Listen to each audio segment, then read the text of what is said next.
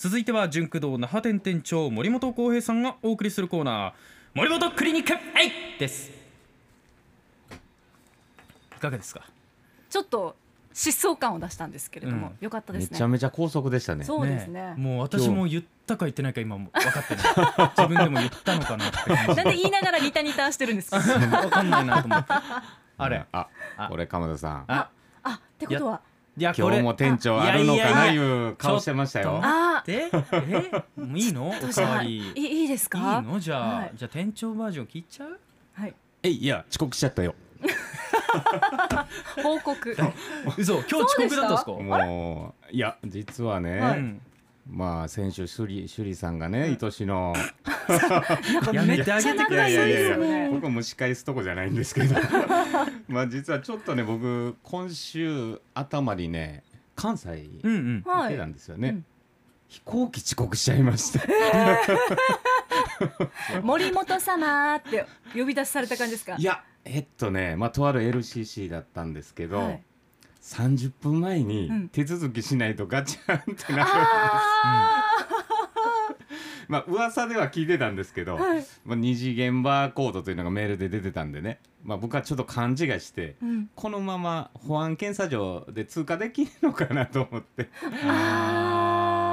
やりがちかもしれないですね。条件というかチェックイン手続きはじゃあしてなかったことなくて、荷物預けに行ってってことですね。もう荷物もね、もう1泊2日だったんで、まあ、ほとんどなかったんでね、うん、そのまま乗ろうかなと思ったら、いやこれ手続きしてもらわないとダメですよって言ったら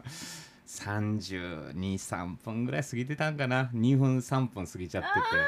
ガチャンってなって、これもダメなんですか？本人が行く気満々でもそうなんです、ね、ダメなんだ、はい、これがね次の便しか空港のルールですからそうなんです、これがルールです。そうなんです、そういるのにね、はい、本人ね目の前にいても、ね、こういう状況になるとね、もう笑顔になってくるんですよね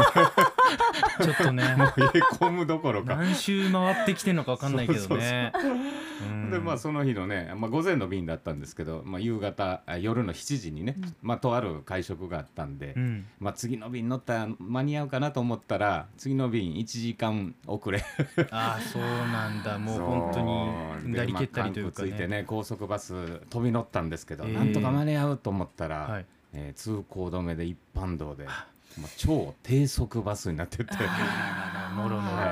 残念ながら1時間遅刻しちゃいましたという、まあ、全体通して1時間の遅刻で済んだんならねまあまあまあまあまあまあですよ、まあ、趣里さんと同じぐらいですから、趣里さん同じぐらいじゃない？ね、そうよね、俊之介さんだって笑顔だったんだから、趣里とくも字だけどねそう共通点がやっぱ多いですね、はい、今日はそういう話でございましたということで本もあるんですね。本は全然違う本なんですけど、本もありますよ本がメインなんですから、そうなんですよ。そう、最近メインディッシュがちょっと変わりつつねなるのかなみたいな、タイトルから言いましょうね、うん、目の見えない白鳥さんとアートを見に行くという本でね、これ川内有夫さんという、うん、まあ、ノンフィクション作家の方が書かれたノンフィクション作品なんですが、うん、はい、まずねこの本ね、本屋大賞って皆さんご存知ですよね、はい、これはまあ全国の書店員が、その年に読んでもらいたい小説の中からですね一冊を決めるという賞なんですが、それのノンフィクション版というのが、まあ、実は今回で5回目になるんですが、毎年ね行われておりまして、まあ、ノンフィクション本大賞という名前でやってるんですが、はい、その受賞作になります。おー、はい、これどういう本かと言いますと、まあ、本当タイトルの通りになるんですが、うん、白鳥さんというね全盲の、美術鑑賞者の方と、うん、この作家の川内さんが一緒にアートを見に行くという内容になってるんですよね、うん。でまあ、これ、まあ、どういうことかというと、まあ、この著者の川内さんは友人からね白鳥さんと見に行ったら非常に楽しいよと言われて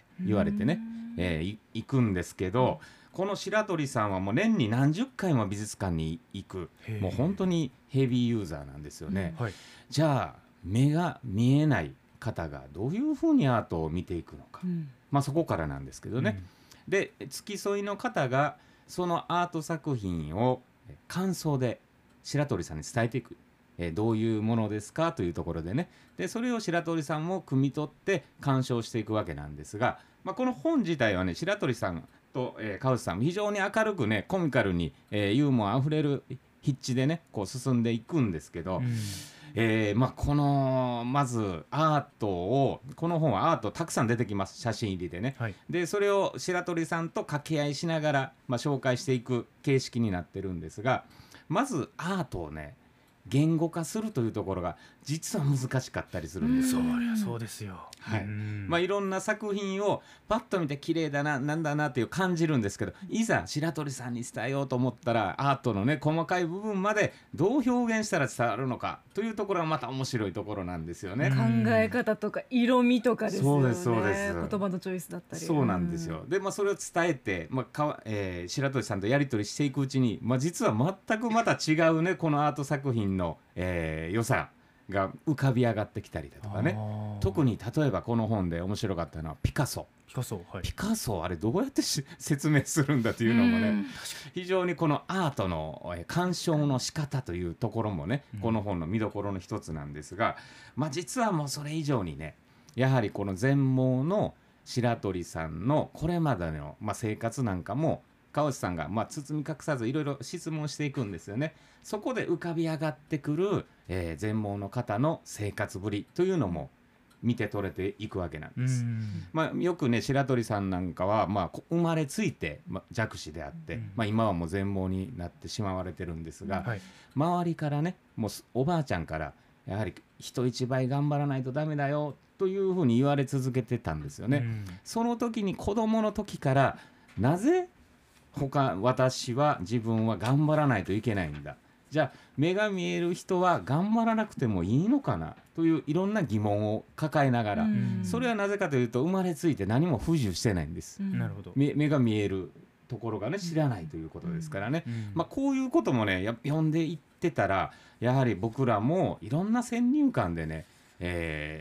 見てしまうというところもね、あるのかなというところで、いろんな自分自身をまた見つめ直すところにもつながっていきます。もうぜひこの本はね読んでいただきたいと思いますね。はい、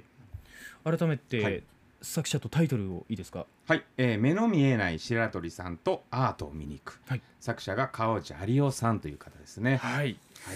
ありがとうございました。以上、この時間は純駆動那覇店店長森本浩平さんがお送りするコーナー、森本クリニックでした。アップのポッドキャストを最後までお聞きいただきありがとうございました。生放送は平日朝7時から FM921 AM738 RBC ハイラジオ、県外からはラジコでお楽しみください。